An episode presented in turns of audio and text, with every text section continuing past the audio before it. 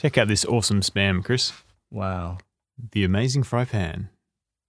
And what I like is that it's an Easter special because you know it's Easter and all. Wow. Yep. That actually does look pretty good, though. You want the amazing fry pan. I do want the amazing fry pan.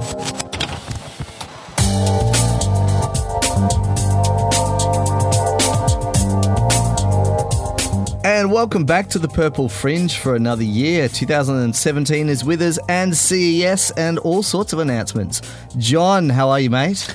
Not too bad, Chris. Uh, happy to be back. This is episode 17 for 2017. So worked out well, didn't it? It certainly did. Now, you've had a good uh, Christmas break. Do you take lots of good photos? Uh, I took some photos. I don't know whether they were good or not, but I took plenty of them. So, So, in um, other words, you took a whole load of photos and you haven't processed or looked at them yet. Yeah, there's a bit of that. And also, I shot a wedding and that took up most of my time. So, yeah, shot lots of photos. Um, how about yourself, Chris? Yeah, yeah. I was over in the states and uh, and shooting away on your little Canon EOS M and uh, How'd that go, Sony the? RX10. I'll show you later on. Not too bad. Yeah. And uh, we also had a, a Canon um, uh, Mark III, what you got, 5D Mark III as well, shooting Mm-hmm. some video, and then um, a little. HDV camera at the back, which was pretty antiquated, but did its job. So Mm-hmm. yeah, it was a bit of a bit of a fun trip in the states, capturing some music video stuff, and uh, and now back in Melbourne to talk about a whole load of stuff that's that's been happening. Yeah, so look, we'll kick off with CES, I think, Chris, the Consumer Electronics Show that uh, finished up uh, about a week or two ago. And there weren't that many uh, releases there, but there was one major one, Chris.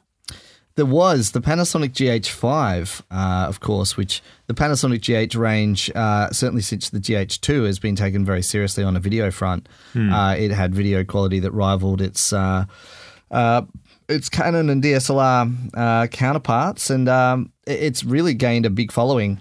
Yeah, so this is a, a micro four thirds sensor camera uh, that's been very popular in the video field. It's kind of the other side of the fence to the uh, Magic Lantern Canon crowd in, in many respects. It was sort of a different camp and they were very enthusiastic and did a lot of things with the camera.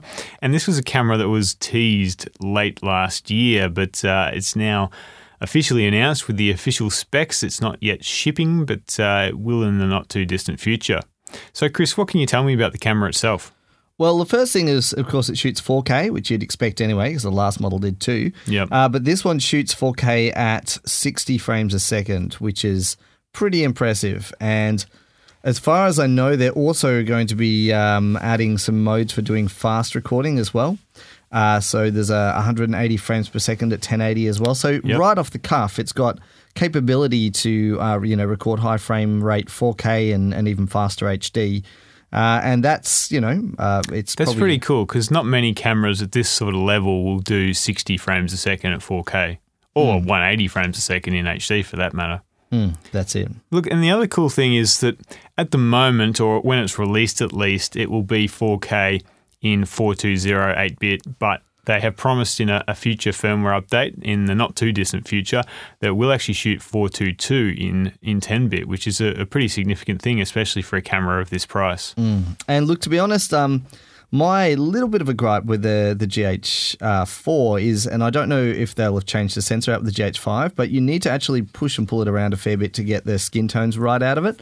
And um, certainly with the the picture modes on it, um, you can get some really stunning images out of it. But uh, I always felt that you're actually pushing a little bit into the uh, the eight bit eight bit limitation realm when you were grading it. So to have that ten bit option, I think that is honestly one of the missing links for this camera to really give it, uh, you know, something that'll allow you to to shape it in post. At 400 megabits a second, hopefully you'll get that level of information where you're going to get the real detail and the skin tones and you'll be able to push and pull it as much as you like. Yeah, which it is an all intra codec at that point, and I'm I'm not a big intra uh, fanboy. I, I personally think that the um, BMP frames are fine if you're doing interviews or things like that, but certainly if you're going for a lot of run and gunning and getting you know uh, you know that very on the fly, fly on the wall look, uh, especially with uh, stabilization, uh, that's uh, 400 megabits a second.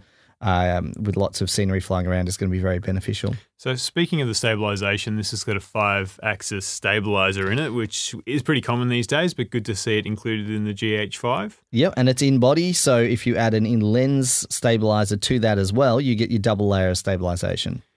So 20.3 megapixel sensor on it, and they've removed the low pass filter on this one, Chris. Yep. So what's that going to give us? Um, well, it'll give potentially you give te- a whole load of moiré patterns. Um, Yeah. uh, te- well, potentially it's going to give you a sharper 4K image. Yeah. uh, and uh, quite a clean uh, 4K image as well. You do actually, uh, with without the high pass filter, you you do get a slightly cleaner image through as well on the Yeah. whole. Um, so fingers crossed, uh, it'll be something that's very sharp, and uh, hopefully at the resolution that it's at, we we won't see too many um, interference patterns and things. One of the other nice things about this, Chris, is that there's no cropping on the 4K video, which unfortunately, with the recently announced 5D Mark IV, uh, that is a problem with the 4K mode on that particular camera. So it's nice to see that on this particular one, you get the full frame because with the 5D, one of the great things about it was it's a full frame sensor, but then you're cropping it, so you sort of lose that. Now, this is a sensor that is smaller, but at least we're utilizing the entire size of this sensor.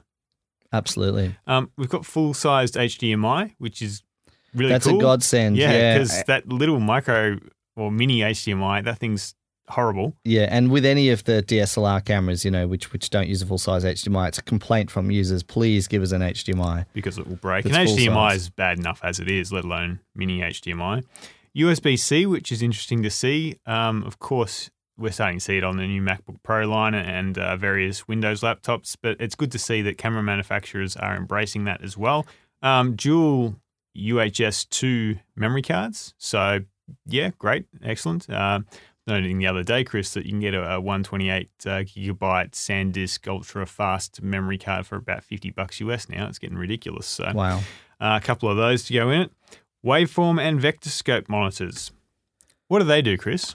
Well, uh, it depends. Dep- well, they For, for people in the digital realm, waveform and vector uh, other than the, the analog realm, um, basically they give you a visual indication of where your exposure is. So Yep.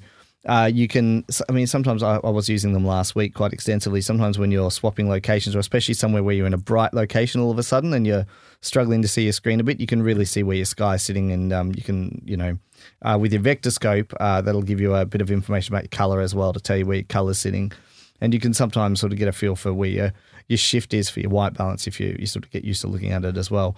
Uh, but ultimately, it's it's a really handy thing to have uh, in an outdoor, even um yeah, an indoor situation where you you know you you want to set an exposure and the lighting's changing and you want to check what's happening with auto. If you've got it sitting on auto iris just to check it's containing it, it'll just sit and show you uh, a nice little preview in a technical in a technical manner. It's, it's amazing with the waveform. Once you've looked at them long enough, you can actually see a picture in the waveform. Mm. And vector scope's also really good for getting skin tones as well if you know where to look. They have also announced uh, an add-on for XLR mics, so that'll give you dual XLR inputs. It's powered by the hot shoe on the top of the camera, and that'll give you 96 kilohertz at 24 bit. There we go. Yeah, awesome. not- I mean, Uh, is it good quality? Is it low We, noise we floor? don't know. We don't really know. But one thing that was very interesting as well is they've redesigned the internal mic on the camera. And this is something I find quite interesting because it's it is very much targeted at doco users and people who are sort of want to run and and get a story on the fly. And sometimes you don't have the time to sit and mount, you know, your your Rode Video Pro or everything on the top. So this means that you've got decent audio out of the box um, built into the camera. Apparently, they've done a lot to reduce shake noise and rumble noise and to get a, a, a lot cleaner audio out of that built-in mic because it's amazing the amount of times where you do end up using uh, a bit of b-roll audio that you didn't actually think you were going to Yeah. use so Yeah, exactly. 6K anamorphic shooting. Well, interesting. Don't know how often would use that, Chris, but I'm sure other people out there would. Um, it does have some advanced vlog modes, but we're paying a bit more for that one. It's not that expensive. I think it's about $100, $150 US, but you do pay a little bit extra. so that's an unlock code that you have Yeah. to buy similar to what Sony does with a lot of their cameras these days. And uh, 4K 4 to 3 anamorphic. Chris, you've put a point about that. yeah well that's the i i guess other thing i don't know how it's capturing that whether it's capturing the full sensor and then squishing it down or um but but that basically allows you to capture I believe it is. the full 4 3 image of the sensor and actually resize that into something that's a, a 4K 16.9 or it might even be a, a 2 to 1 or something like that image. I'm not entirely sure what it's going to crush it into, but it is good because potentially if you want to capture the top and bottom of your frame, um, you know, and, and have that so that you've got more uh, captured in your frame on a, on a on a lens. That's one thing that could be useful for. The other thing is just if you do have an anamorphic adapter and you want to shoot uh, anamorphic content, it lets you do that, which of course gets more light in the camera and apart from that just makes your bokeh look really weird. But Yeah, it does. you know. All right, Chris, moving on to some other Panasonic releases at CES. They've uh, brought out a couple of other cameras. Uh, firstly, the Lumix DC GX850, which is a little baby micro four thirds compact body camera. So it's kind of a little bit like what we've just talked about in the GH5. It's an interchangeable lens camera, but it's designed to be nice and neat and small. Um, they've also released a uh, DC FZ80, which is a bridge camera. Uh, for those unfamiliar with the term bridge camera, they're normally uh, super zoom style cameras, bigger body point and shoot cameras. So this has got a 60 times zoom on it, which is pretty impressive to uh, compete with the likes of Nikon there. And they've also uh, announced a couple of different lenses. So the Lumix GX Vario 12 to 35 2.8, which is a, a power um, optical image stabilized lens, which I'm quite interested in. And also the uh, 12 to 60 2.8 to f4, which I'm also very interested in. Um, that sounds like a pretty good walkabout length, uh, focal length, Chris. It does, and that's also got the uh, Leica engineering in it, so that's sort of a bit of a step up as far as their um their quality. Both of them are stabilized as well. Uh, so with the in-body stabilization and the the lens stabilization, you're getting like a, a nice uh, extra few layers of um, of image de-shake there. Mm. Uh, but you know, 12 might sound 12 mil might sound like it's a very Wide. wide, lens, but we we got to remember this is micro four thirds, Yep. so MFT does crop the image quite considerably. So that would be the equivalent to what about a, a 20 to 110 ish. The exact math eludes me, but that would be a good walk around lens, and it's reasonably fast at the wide and fast enough at the long for, for most scenarios. Mm. So, but it's interesting that the 12 to 35 is fixed to eight. Yeah. Um, Look, that- I'm interested to see if, how these would work with uh, our uh, Blackmagic Studio cameras because currently the the lenses we're using are a little bit slow. They're uh, five six generally, I think, even down to six point three. So something like this might be a nice uh, solution. Hmm. And of course, uh, if you ever want to get up and run around with it, not Yeah. that you're ever going to do that with the Studio Blackmagic No. camera, but Because you would be tethered because they can't record. Um, just for fun, just for the challenge of it. Yep. All right, Chris, moving on to HDMI 2.1. Yeah. What the hell is this about? Well, it's a new HDMI standard. Same That sounds cable. exciting, Chris. Oh, Tell yeah. me more. It's well, it's the same cable. This is the interesting thing about HDMI's. It's had lots of revisions, um, but it's it's been, remained the same cable the whole time. Um, arguably, it's it's it's the same looking cable, Same connector. the same connector. Let's Because say other's Monster Cable would be very disappointed that they could the same connector, connector. yeah. Well, and in, I mean, internally, I think they have changed the, the way it twists, and and um, certainly with longer cables, they've added uh, amplifiers and things like that in. But there's a whole load of new standards with HDMI 2.1, and uh, the list is pretty enormous. It covers everything from higher resolutions to uh, higher bit depths to HDR to all sorts of things. Let's have a chat about them. What have you got on your list there?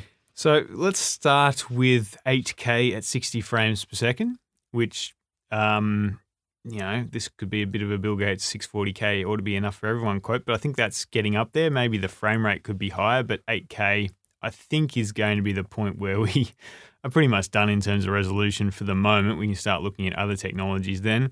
Um, And there's also the frame rate if you want to go the other way, which is it'll go up to 120. 144 actually. Oh, really? Okay. uh, which is a sort of a, a more professional format uh, at 4K, but it'll also Yep. do your 120 at 4K, which is of course the new headsets uh, for virtual reality want to push the limits higher. So for VR, this could be, um, you know, this is this is the cable we want to be using for getting that super sharp VR experience at uh, a lightning quick frame rate. Well, also for sports, I reckon that would be amazing. 120 frames at 4K would be fantastic for the Olympics or football or whatever it may be. Mm. 48 gigabits of bandwidth, just a tech spec there. BT 2020 color, Chris. What's that My about? favorite thing. Well, Yeah. that's a, an HDR standard for color. hmm So that gives us uh, sort of extra brightness that expands right the way out and uh, gives us color, a higher range of color as well. So you can really push your colors into those sort of uh, deep blues and, you know, bright shimmering reds. So that's above the DCI-P3 spec. We're going another level and seeing This some is- more color again. Actually, very impressive. Yeah. Yeah. But the thing is, is that in order to master for that, um, it's a case of if people are going to enjoy watching it. I mean, a lot of albums in the you know seventies, you know, did the uh, really dynamic thing where they'd have like soft passages and then really loud passages. And even now, you can buy releases that have huge dynamic range, but if it gets broadcasted on radio or if it gets put out another, a lot of them will crush the range of the audio so that it's it's much more crunch. So the loud sound doesn't come and everybody just dives to the volume like it. So Yeah, I'm the night movie mode on your AV receiver. that's it, and it crunches down the audio. And this we've got this whole thing called loudness war. So that's the audio side. Now I'm very curious to with the video side if this is going to be a thing as well. You know, people like to have their televisions on, you know, in the summer, sitting on their TV, and it's nice and bright, and they can see everything really clean. It goes to a night scene, it suddenly goes really dark. Are we going to see the advent of dynamics range compression, range compression, where it actually, you know, pushes it up in brightness? There's a mode you can turn on your TV, like keep it bright mode. I think that mode is called buy an old TV. Well, well, I don't know. You see, there's this this whole thing called a dynamic visual metadata channel, which is going to be running in the new HDMI standard as well. And I find that fascinating. What it actually is is metadata about how bright and dark the actual average scene is going to be for the next bracketed bit of info, like you know, scene. And so with that, your television will actually understand you know, where its range, dynamic range is going to be for any given scene. And it might actually be able to clip out and readjust, readjust to actually, you know, compensate to make your image brighter, for instance, on a on a bright viewing condition, or if you're uh, watching it at night and you don't want it to suddenly be super bright and staring you in the eye, there might be a mode to dim it, but only for the bright areas. I think that this this dynamic high de- dynamic like dynamic range movement is going to give us some pretty interesting outcomes. To be honest. Yeah, everyone who looks at a 4K TV in normal dynamic range and then looks at a HD TV in HDR, everyone says the HDR one looks better. Oh. So Oh, and it looks amazing uh, if you're not looking at it for hours on end. I sometimes find even like, you know, the dark scenes and things. I don't know if you find this on yours a little bit. Sometimes you just want to push it up a little bit in brightness. no, I enjoy the dark scenes because they're they're very dark on my TV. of course you do. Um, but yeah, this this is all built into the HDMI 2.1 standard. So they're obviously thinking very much about not only um, a sharper image, but also something that has a lot more depth to it as far as brightness and contrast is is concerned. And as far as how we'll capture that, uh, most of our cameras already have modes that will allow us to capture in 10 bit or um, you know in in HDR semi sort of HDR modes anyway. So flat profiles and things. It's how we actually process and master it within something like Stretch it out in DaVinci, and then how we export it out is depending on you know what it's going to look like on the other side.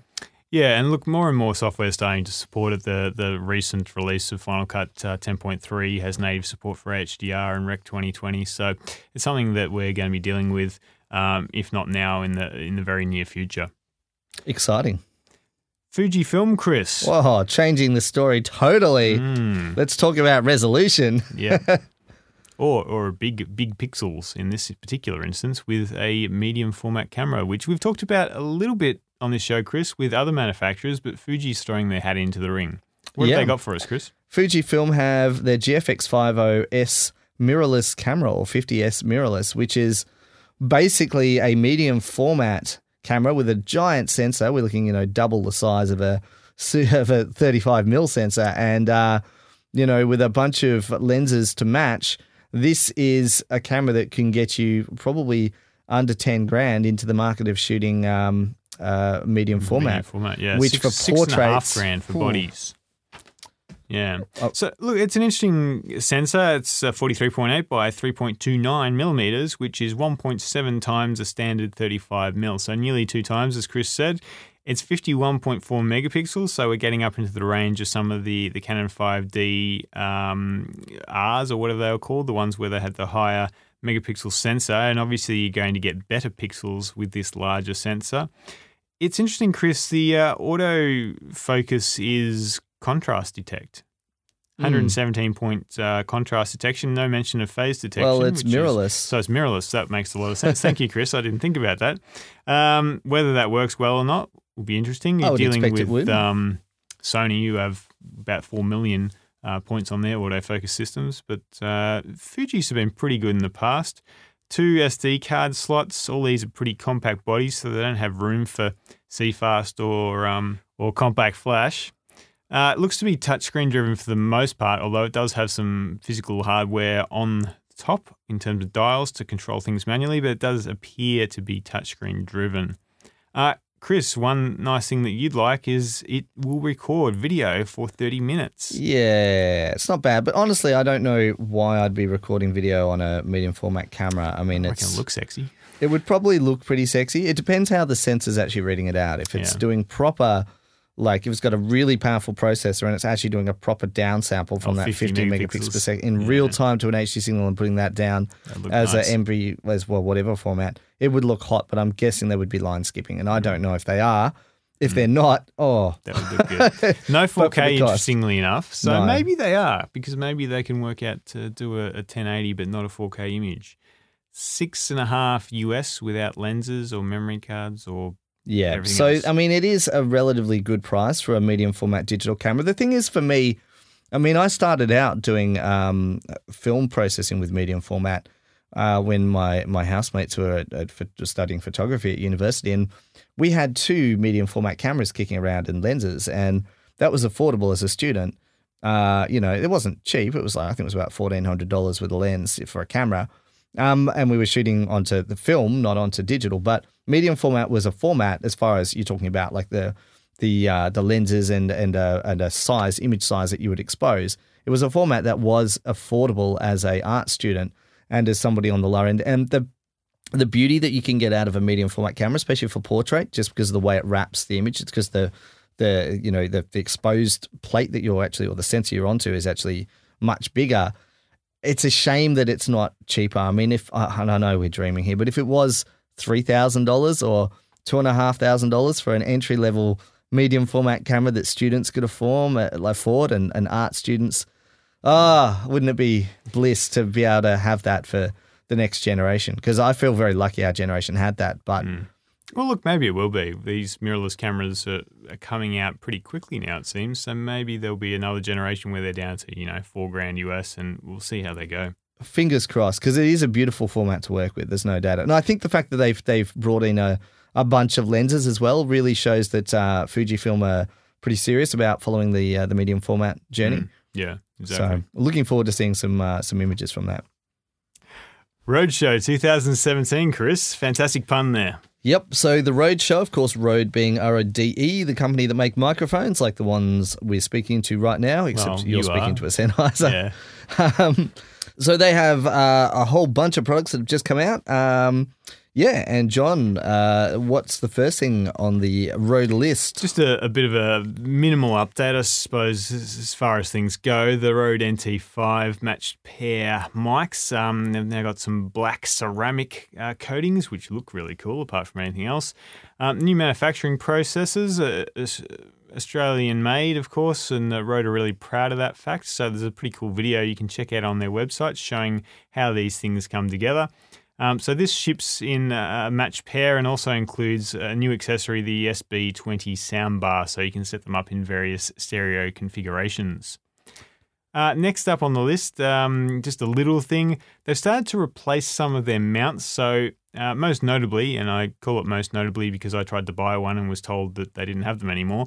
The SM4, which is a, well, Chris, you're using one Yep. right now. What is So it? It's a shock mount. So with the shock mount, without the shock mount, basically allows you to put a microphone in. Suspend a it microphone. holds it in with rubber bands in the air. Yeah. It's just a shock mount. God.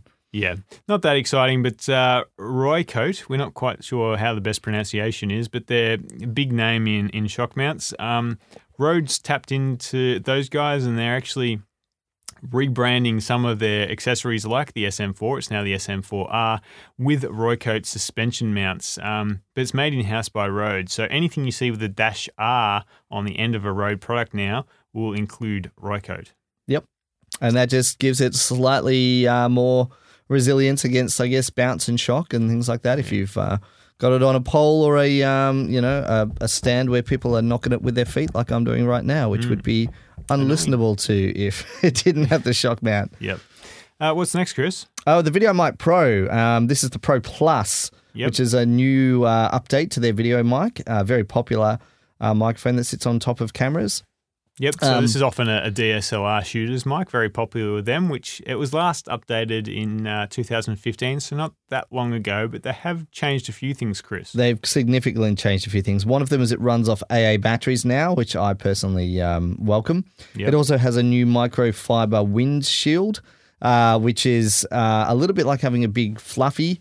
Uh, but instead of having big Mr. Fluffy, where you can have bits that fly around in your shot, uh, there's always a bit of fluff hanging on your shot with the big fluffies. They've they've actually managed to engineer a new bit of foam that's well microfiber foam, so it's got a f- almost felty sort of feel for it, to it when you, Yeah. you hold it, uh, and that works apparently incredibly well. Yeah, so apparently this is positioned to be somewhere between your standard windshield and a fluffy, so it's not quite as good as a, a big fluffy dead koala or dead wombat or, or dead cat, depending on where you are. and or dead kitten if it's smaller. Dead kitten and a little one. yeah. Lovely, politically correct sound names. Yeah, but uh, look, this is, fits somewhere in the middle. So if you're indoors, fantastic, and if you're outdoors, as long as it's not too windy, this should be the uh, the windshield for you. They've also got Chris a new battery. You mentioned double A's before. They've got this LB1, which they're calling a high capacity battery. It looks basically like uh, two double A's fused together, and you can charge it within the mic itself via um, USB. Um, the cool thing about this, Chris, is it gives you 100 hours of use. From a charge time of two hours. That's pretty impressive. And I trust them because I've uh, used some of their newer shotgun mics with the built in rechargeable batteries, and you just don't really charge them, which is sometimes bad because eventually it's going to bite me in the ass, I'm sure. But you just leave them in the bag and you don't worry about it because they last so bloody long. yeah, it's pretty impressive. And um, one thing they've got as well is a, a USB power input, just as a micro USB. Hmm. So if you did run out of power, you can just plug straight in. Now, based on my experiences with Rode and USB power, it introduces issues. So I wonder if it will have issues. You mean the noise? The, yeah, the constant. but I would also question that that's to do with your power supply as well. Yes, but that being said, I, I have tried many, many, many power supplies to try and isolate the problem, and some are better than others, but all have some noise. The only time I've found where you don't get noise is if you plug it into a, a battery. So Yeah. one of those power packs USB to batteries, charge of course, because there's no switch mode at that point. Exactly. Yeah, but um, you know, it's great to see that uh, the Rode are continuing to upgrade their their mics. They haven't just found something and sat on it uh, and kept it the same. But these changes are not superficial either. They're all really good, high quality changes to a product that is actually, in my opinion, fairly low down on their um, their list of products. Like it's not a hugely expensive product. No. Yet they've really gone to town on trying There's to There's a few engineer it. variations of it though. So they've got some cheaper Yes. ones at about the hundred dollar mark and going up to about the three hundred dollar mark. I think there's like Uh, five different it's versions about, of it. Oh, if you go to the um, the XY mics, the more expensive ones, you're looking at uh, eight hundred. Oh, I'm talking about sorry, they're on camera mics in this instance. Well, this is an on-camera mic. The Yep. video, the Stereo Pro one as Yep. well is quite expensive. But they've they've taken it seems a lot of engineering from um, uh, you know their other product lines and put them into their uh, their their entry level video mics. So good on them for doing that because it means that you're able to buy a product that's really high quality for a pretty cheap price, which is is great. Now, the other major announcement, Chris, is the purchase of Soundfield. Oof. Now, this is interesting to people, especially people doing uh, VR stuff um, Or 360 video 360 capture. video capture. Um, do you know much about Soundfield, Chris? Uh, yes, I've used a Soundfield mic before. Um, the one I used was uh, a condenser one actually that had multiple condensers on it. It was fascinating, like a sort of tetrahedron condenser. Um, and yeah, we ran that into uh, the. Well, I've got the Sony recorder in my room still. It was a Yep. a PCM four channel recorder that actually records four separate channels of audio, and then from there you can put it through this big expensive box that extrapolates the audio into um, something that can go between left and right. Uh, can do uh, up and down. It basically captures a sphere of sound. do Dolby Atmos, yep, height channels. So it's always it's been around since the um, the eighties, as far as I know, and it captures a sphere of sound that can be rotated the sphere around in any way you want, and you can capture. But then from there, you can do uh, mathematical operations that say, okay, I want you to take away like the opposite of the signal from everything that's behind from bits in front. And you can pick out a and shape the audio. Um, So this is the the A format, what they call the A format and the B format. So the A format's the acquisition of this, and the B format sound, is recording into the four audio channels, or which you can then you can process. But what they've done, and this is genius, is they've put a processor in the actual microphone itself. So let's So- back up a little bit. They've announced, not shipped, but announced uh, the Rode Video Mic Soundfield. Exactly. And So- it is a it is a B audio uh, uh, mic that will capture a sphere of sound, Hmm. much like a sound field microphone does. But this also gives you the option to uh, shape the sound and pick uh, effectively what is a, um, a shotgun mic, if you like, by doing uh, mathematics of subtraction and stuff from the other. Yep. Or you can choose a you know a standard stereo or a super wide stereo as well, using just the left and right with the front and behind sort of subtracted from it to give you a really super wide sound sort of uh, stereo. And Soundstage, this yeah. is all out of a stereo output. So not only can you use it as a four channel, uh, you know, super uh, B audio mic, but you can also use it as a as a super wide stereo, as a uh, near field stereo mic, and as a semi, I suppose, shotgun style mic as well, or as you say, cardioid, super cardioid. Super cardioid, yeah. Be more cardioid because it'd be more just pick up from in front. Hmm. But it, I mean, that is amazing that they've put the processor inside the uh, mic, along with pass filtering and all sorts of other things. So this is a really flexible, powerful mic. Now think about it: if you're running around and you're doing, you know, uh, B-roll for a, a documentary, and you want to get something where you're in a crowd and you want to get everything around you, and then somebody, let's say in a protest, let's just be topical, and you want to get the big pro- like sounds from you know that massive soundscape, you can do that in stereo mode uh, super wide stereo mode, and then you've got someone in front of you who's yelling something, you can double tap on the back, get it into being a more directional mic, and then pick that up as a shot as well as with the with the audio, at, you know, pointing you know more shape towards them. That is great to think that you've got a mic that allows you to have that flexibility on the fly. You've just obviously got to be wearing headphones and monitoring it, Yeah. but. Uh, that's a very clever use of the Soundfield mic, and that's not even taking into account it's a Soundfield mic as well. Yeah. Uh, the only problem is recording it. You do need four channels of input, so you're not going to record it on a Zoom H4n or something like that. You need a camera that has four inputs into it, or a Or a field or recorder. a field recorder that has four inputs. Now, if you're running with something like Sony, you've got the little adapters that clip on the top of the camera that give you the two additional inputs. Um, so you can actually do that with uh, an A7S or a you know, or even uh, an FS5 or an FS7 or something like that. If you wanted to have the mic on the camera and actually capturing sound field on board the, the camera, which is what this is designed for. That's the difference. The other sound field mics are more about being a dedicated, you know, um, 360 audio capture for sound engineers. Whether this is really focused for on camera use. Yeah, look, I'll be interested to see what the price of this is. We haven't seen any pricing from Rode yet, but uh, speaking of those sort of mics, Chris, I've been very quickly working with the, the Sennheiser one, which has the, the similar sort of layout in terms of uh, the capsules within the microphone itself, and that does have uh, a breakout into four XLRs, which then, as you say, go into a, a sound interface, and you capture all that and do all your your processing. But this is a very compact device. Obviously, if it's going to be an on-camera microphone, the origins of Soundfield technology was was higher end stuff. So if you wanted to get surround sound at the soccer, that was Soundfield stuff. So they were giving you the crowd sounds are all around you, and that's a really cool effect. And now you can get that in what is a pretty small, well, from the videos at least, microphone that's going to sit on top of your camera. So look, this could be expensive. We've seen other mics like the Sennheiser for you know two two and a half grand Australian.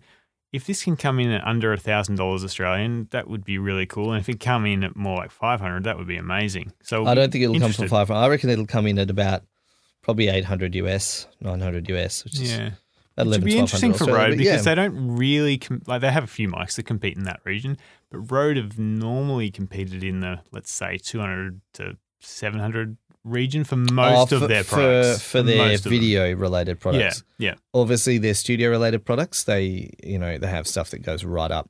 Yeah. which is their other announcements, but um, that's I'm going to keep that to yeah, myself. yeah. I'm very excited. So look, no release dates yet, but if you want to check it all out, they do have the the Roadshow video up on their website, and it's worth a watch. It goes for about half an hour.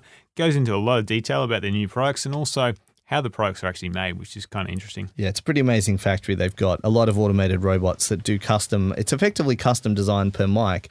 Um, in the fact that you know there's you- you've got one machine that's doing you know ten different models of microphone and and cleverly you know robotically putting it all together in this very clever way. So it's yeah, good on the uh, the company Rode for doing that.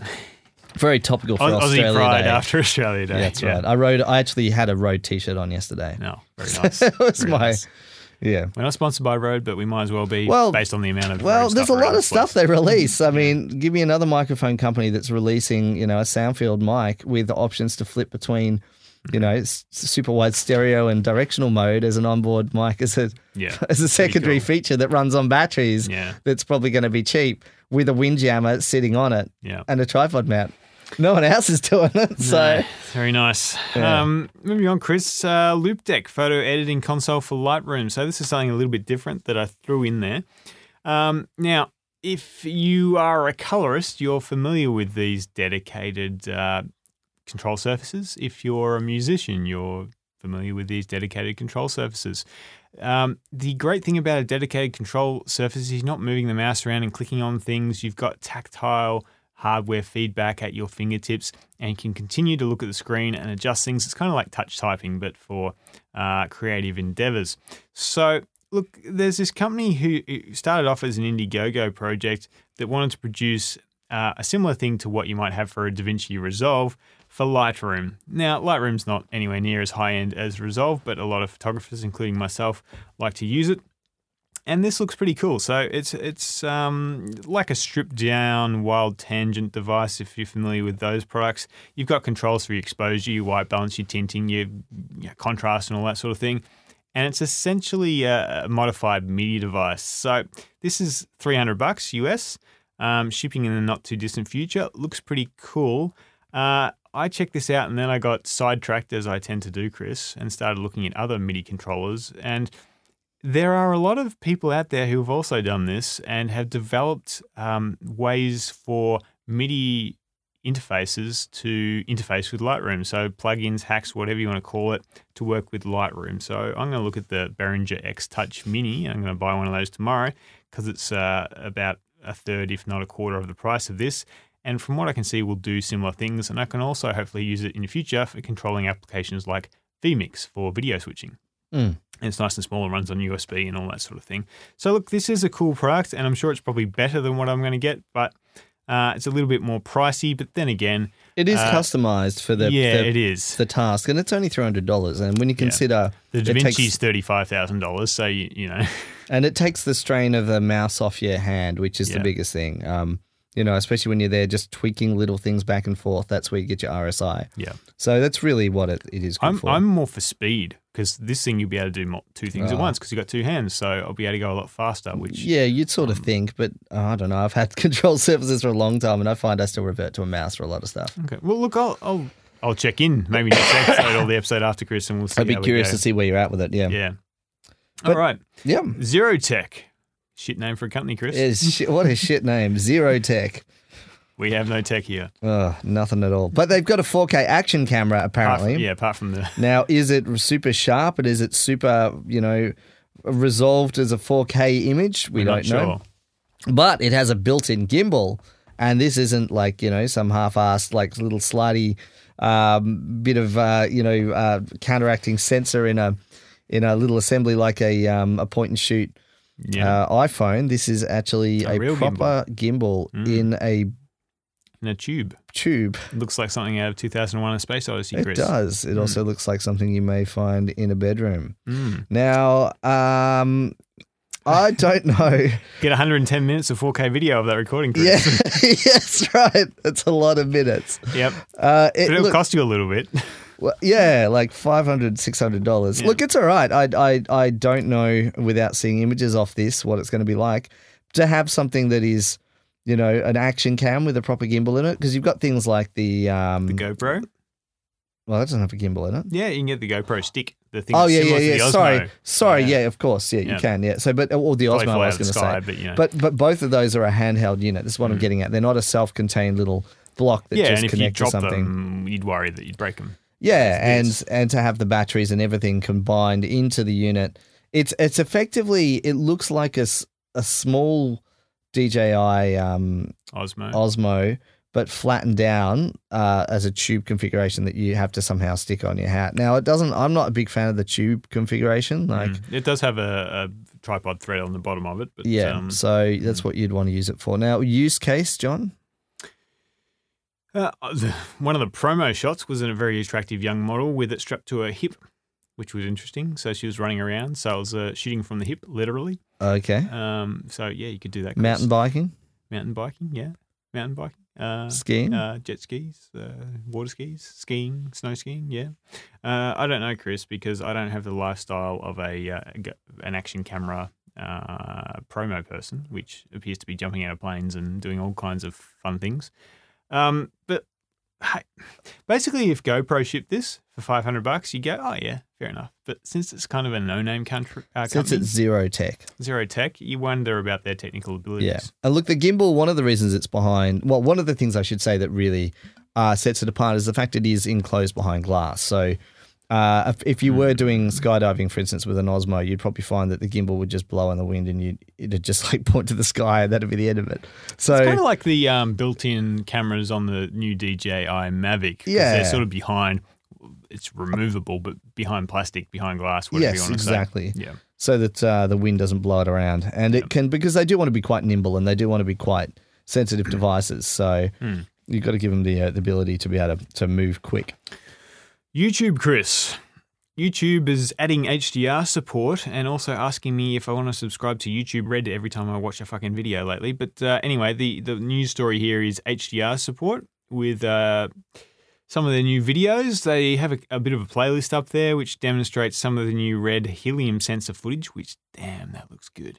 But um, I can't watch this, Chris, because I don't have an HDR device that supports the 8K video that's pumping out, But you do have an LG OLED screen that supports HDR. but, but not 8K. Yeah, but uh, no, downscale no, it. no, no, no. Downscale it. Downscale it. Yeah, it still look good. But it- anyway, have you have you managed to watch some downscaled HDR not content? because I was Seeing you have a looking at this screen for it, so you're one of the only people I know who Yeah. could actually watch this, Mm. and you still um, There's not many Uh. videos yet, but the ones that are out there are all nature documentaries, and nature documentaries all look really nice in high res and uh, high dynamic range. So I will maybe do that this weekend, Chris. a weekend of watching nature docos. also, Fantastic. I still can't play back 8K, um, so hopefully computers can do that sometime soon. Is, is it the computer limitation or is it the? Uh, yes, it's Streaming computer- limitation, No, it's or- comp- I was watching it on a, a connection that has uh, 400 megabytes down, and uh, that was fine. It was just the computer. This was uh, not the most recent iMac. It, I will try it on the most recent iMac next week, but it was a, a four gigahertz iMac, so it's not like a, a Right. slow iMac. Um, there are more powerful computers out there, but um, this was this was stuttering. This was struggling, Yeah. really struggling. I mean, 8K. I'd argue. I'd argue downsampled 4K is just going to yeah, be very comparable. yeah. So, one final thing to talk about today is the Lily drone. And this is a bit of a closer. In a way, it's a bit of a downer to end the show on. But uh, Before the beer. Before the beer, yes, exactly. The dream of a camera that you could throw into the air in front of you and it would just sit and hover there and take a perfect video of you standing and then follow you around uh, and swing around you and do orbits around you. That's the Um, dream, Chris. That was the dream, and you just just say where you want it to go, just on your phone. Go there, go a bit wide, go here, and it would just jump to the position and and stay there and track you with a little wrist device that would um, to keep your every move. Mm, almost like a DJI Mavic. A little bit like a DJI Mavic. Well, it's kind of funny that this was announced uh, three years ago, Mm. and uh, Lily, after three years of um, of development and going pretty hard and doing a lot of updates and announcements and uh, and trying to convince everyone they had still got the product ready to deliver, turned around and suddenly said that they were cancelling on uh, thirty four million dollars worth of investment. So, look, this uh, is a bit of a sorry tale about the drone industry and uh, technology upstarts in general, I suppose, trying to bat above their, their average, I suppose. Well, trying to get a piece of technology that is, you know, pr- only a few years ago was military grade stuff, Yeah. uh, and trying to release that, in a mainstream, consumer orientated, cheap price format. yeah, I mean, It's there's, hard. There's reasons why the big players aren't doing it. Yep. It's usually because it's too ambitious. And Mm. look, you know, sometimes companies can do it. Mm. And sometimes they can fake their videos Ah. So, Lily, where did they go wrong, John? when they fake their videos.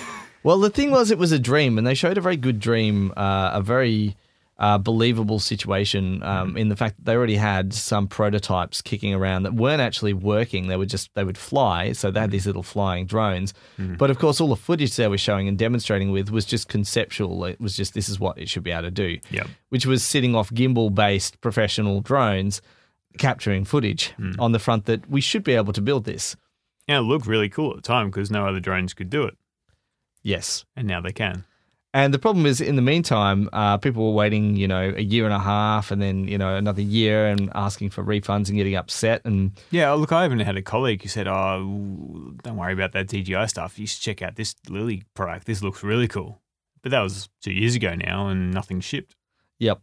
And uh, so yeah, finally they've uh, they've given up shop. Uh, announced that uh, even though it was ready to build, well, according to them, it was ready to build. Uh, they couldn't get the uh, final funding to be able to get the the manufacturing happening. But I would question if That they sounds like an excuse. because so- they already had everybody's money supposedly in cold like uh, fr- like you know uh, funds that they uh, had ready to go. So I would have thought they would have just put that on and, and made it. But I think, in all honesty, what happened is they ended up with a 1080p camera.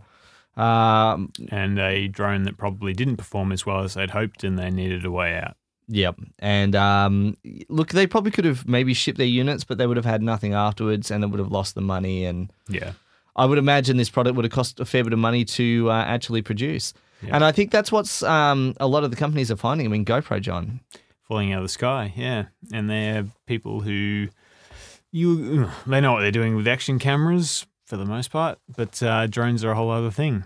So look, it's difficult technology, and uh, even the big companies like Sony and Panasonic of the world are staying a fair way away from it. So that probably tells you something, Chris. Yeah, I think the other the other reason that uh, the drone market, especially that uh, entry level, low end of high end um, placement of the product, is just too hard to deal with from a legal point of view. Like, you know, with Especially now. yeah, I mean, you think about uh, people's respect for the government isn't all that high at the moment in rules and regulation, Especially now. especially the kids, as they just don't give a shit. Um, and they will just take a drone and just, you know, even they know they're not allowed to put it on the internet, but, you know, for their own viewing and fun, they'll just fire it up as high as it can go. It's the first thing they do with it, you know, or within a week of having it and getting a bit bored with it. And the thing is, these are being touted as rich kids' toys. So, Yeah. you know, where does it sit as a functional camera device is, I guess, the question I want to pose. Yeah, look, I, th- I think, Chris, that um, the high end of low end is a difficult market for, for many things, not just drones, but perhaps especially drones, because the high end of low end, what is that, a thousand to two thousand dollars for a drone? I would suggest. Um, it's sort of at that price point where you don't find that much, except maybe you know older DJI Phantoms, perhaps of the previous gen model, and some you know Chinese companies that you've you've never heard of, and they might have good products, but you don't have the warranty support and the the spare parts and the the infrastructure that you get with the DJI the If world. you want to use it professionally, yeah. yeah. So And I think more and more we're going to be we're going to see some uh, incidents. I I would suggest this will be the year where we see drones, yeah. uh, like uh, the big drone accident of 2007, like you know where a drone will fly, multiple drones will fly into like a cafe or hit something or be on a President Trump. freeway or yeah. Oh, I wouldn't mind that. Um, yeah, I can imagine somebody programming an autonomous drone to just buzz him. yeah. Um, but yeah, it's uh, a very interesting time for the, that drone market, especially from a camera point of view. Yeah. Uh, the Australian laws certainly here are, are, quite strict. Well, I They're, stri- they're very think- clearly yeah, defined, which is good. which but is they good. also say if you're using it for commercial use, you've got to have a license, and they are very clear clear cut about what the license is now, which is good. Well, license at a certain point, you can actually get away without a license at the at the lower end, at the sub two kilogram. If it's a sub two kilogram, yeah. but you still Which can't these new ones like the fly to a certain are. level, right? Ah, so the so the trick is going to be to get those uh, three or four thousand dollar models, get the lightweight ones. get them lighter, but still a high quality product. Yeah. Um, but still, I just don't think the engineering holds up for a product uh, that's that's being sold under fifteen hundred dollars. I reckon that's the and look, there's a certain point where physics get in the way, and the the weight and size of the product um, means that it, it just can't handle wind gusts. battery life limitation as well. Hmm. Um, you know, you've you've Although, look, as I said to you earlier, Chris, a colleague of mine has his DJI Mavic, and he's been using it for the last uh, one month, and he's been very happy with it. And uh, battery life is pretty good, and hasn't crashed into anything yet. So, how much is a Mavic worth? Uh, kitted out in what he got, which is the full kit with a backpack and everything, uh, twenty one US, Australia. Australian. Okay, that's not bad. So, yeah, Yeah, so They're getting there, the they're getting there, Yeah, they're getting there. maybe without all the all the bells and whistles. So, So yeah. well, it's going to be an interesting year. I reckon this year we'll we'll see some very fascinating developments on that front, and gimbal cameras as well. The miniaturization of gimbal cameras has begun, Mm-hmm. and that And with the continue. drones and with the uh, new sensors from Sony that are rumored to be coming out. Mhm. 2017's. Hope for one from Canon too. Yeah, well, I don't So know. There we go. They're supposedly working on stuff. well, hopefully there'll be a new, a new 6D at least. They've got a still got their R and D lab, so fingers crossed they're doing something. in They should because we don't we don't want Sony to be the only company making sensors. Yeah. Yes, okay, there are the other you know no name companies out there, but it's good to have Canon and Sony fighting it out. I think. I hope that continues. Indeed. Talking of uh, fighting it out, breweries, they like fighting it out with their beers for Yeah. beer space on the shelves, and we've got a fine contender today. Now, we can cut here, Chris, if you don't want to do this, but uh, how about we do two beer reviews today? Let's do one that we've actually consumed. Okay. And a first taste, if you will. It'll be kind of like a first look Okay. the uh, American wedding industry. Um, we've been drinking the uh, the pale ale, um, the Parrot Dog from Dead Canary. Now, Chris, you said you not that you weren't big on pale ales, but you preferred other styles of beer. What did you think of this one? It's not too bad. It's a bit fizzy, a bit sort of gassy again for me. Uh, not not too much, just a, just a tad. But I, I I found that it was a little bit fruity and kind of you know enjoyable. I'd I'd drink a few of those on a on a uh, fine afternoon. What did you think of it? I, I didn't think it was a mind blowing pale ale, but I thought it was I didn't think it was mind blowing, but I thoroughly enjoyed it. Um, yeah, look, uh, as you say, Chris, it's something you'd enjoy drinking on a, on a nice summer afternoon. And if someone handed it to me, I would definitely not be knocking it back. In fact, if I'd be as bold to say as if I saw this on a store shelf, uh, I might grab it. It was it was a bit pricey. That's the only thing. I think it was twenty odd dollars for a four pack. Yeah, Uh, you can buy Moo Brew, which is an excellent drop of beer. For the same Um, sort of price. for the same sort of price. So look, it, it's up against some big hitters. If you, if it was a six pack for the same price, I would maybe, be buying that as a standard. I I would buy a Moob. A is obviously a completely different beer style, but um, in terms of the quality of the beer, I think that's probably a, a little bit above this. Mm. Anyway, Chris, Moving on to the Cavalier. This is a particularly uh, all right, we haven't tried this one yet. special beer. This is the Irish Spiced Red IPA. Have a sniff of that. Yes. Hmm. Yeah, it's pretty intense. It's a uh, it's a six point one percent, uh, and it's got And we've A let it warm lot up of- as well, so a lot of deep flavors in there. mm. Now I like this. It's got um almost smoky kind of edge to it. And that spice, you can actually you can definitely taste the spice kicking there. It says it's a limited release series, um, a collaborative effort, single batch beer handcrafted into the bottle for you. Oh, fair enough. Uh, each release in this series will be rarely repeated, so enjoy this beer because once it's gone, you'll probably never see it again. That doesn't really say much about what it is, but no, I kind of like that. sounds like a typical craft beer. That does. exactly. We don't know what this beer is going to be like, we so threw some shit in the vat, and this is what we got. this is what we got. But yeah, for for a dark IPA, I reckon that sits quite nicely. It's sort of on the edge of being um, uh, not stouty, but you know, it, it has the undertones of a, you know, the the, the, the sort of round bitter tongue of a stout. I don't know, Chris. I'm mm, I'm not that big on this. This reminds me of a Sony surround sound system Oh my god, how the fuck did you pull that as a? because it, it's on the front of the mouth but not the back. It, it's this sound system that you turn it on in the store and you go, "That sounds all right," but then you get it home and you crank it up to full bore and you can just sort of feel it struggling. It doesn't have the oomph. It doesn't have the Doesn't have the power punch. behind it. There's something missing. It, it the looked good. It the, uh, sounded all right in the store, but it's it's, just missing it. It doesn't have the power. It's not the V8. You just you you don't have that confidence that there's something behind it. That's what I get from this beer, Chris. I quite like it. Chris looks really disappointed in my comments I really, right now. really like this beer. I think it's. I'm sorry, really, Chris. Uh, Chris was really pumped for this one. Well, you know, and I've just shut it down. I I'm very went and I, and I and I bought it especially for the craft beer store, and I put it to one side, and I didn't drink it yesterday, Yeah. and I was like, "Oh, John will be good on this." Mm. Ah, I can literally feel it. it stops right at the middle of the roof of my mouth. It's just not going the full the full journey. well, there's so many offensive comments I can put in there right now. I'm not going to refrain. Um, I owe you a clamp. It's still in my house. Um, yeah, yeah. Well, look, the Calavera um, Irish spiced red. I like it. I think it's a good drop. We'll have to beg to differ on this. it, Uh, to be honest, it does have some porty um, notes to it. it. It definitely has some porty undertones. and they do a range of, of beers which are low, um, are low volume. And I, I actually think I had a few of their beers. I had three different types on the weekend, and I enjoyed all of them. Hmm. Um, but especially in the midst of everything else as I was drinking, this was probably three or four drinks in. I Yep. thoroughly enjoyed this yesterday when I was drinking the I other bottle. Yeah. But you know, maybe on like it's still nice, but yeah, it's Oh, not. look, I don't it's not as good it. as I remember it being yesterday. It's So- a it's a featherweight boxer. It's not the heavyweight boxer. Mm. But still, if it's on special, might yeah, as well give it a go. Definitely. You would you'd buy a. Would you drink this over the pale ale? No, Uh, I because you think I like preferred the pale ale. because you're more of a pale ale guy. I, I would am. probably drink this over the pale ale. Mhm. So there's my Mm. my ending thought. So there's a complete contradiction in terms to end the show. Yeah, Um, good way to kick off 2017. 17, which proves to be so far an interesting year in many respects. We have both. We will try do our best this year to keep the shows rolling in and keep chatting about uh, the tech that's coming up and out there.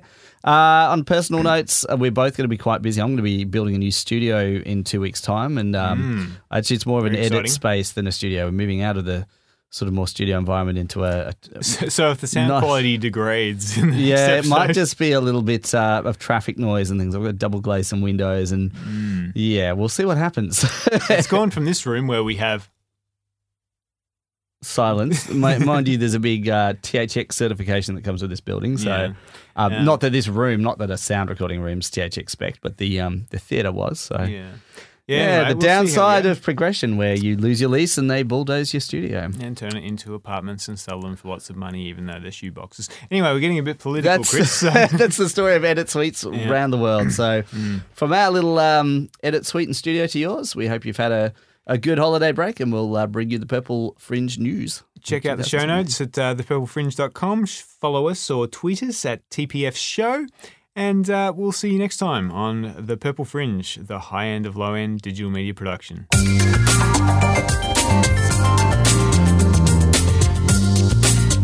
Yep, uh, of course, Rode the microphone, Micros.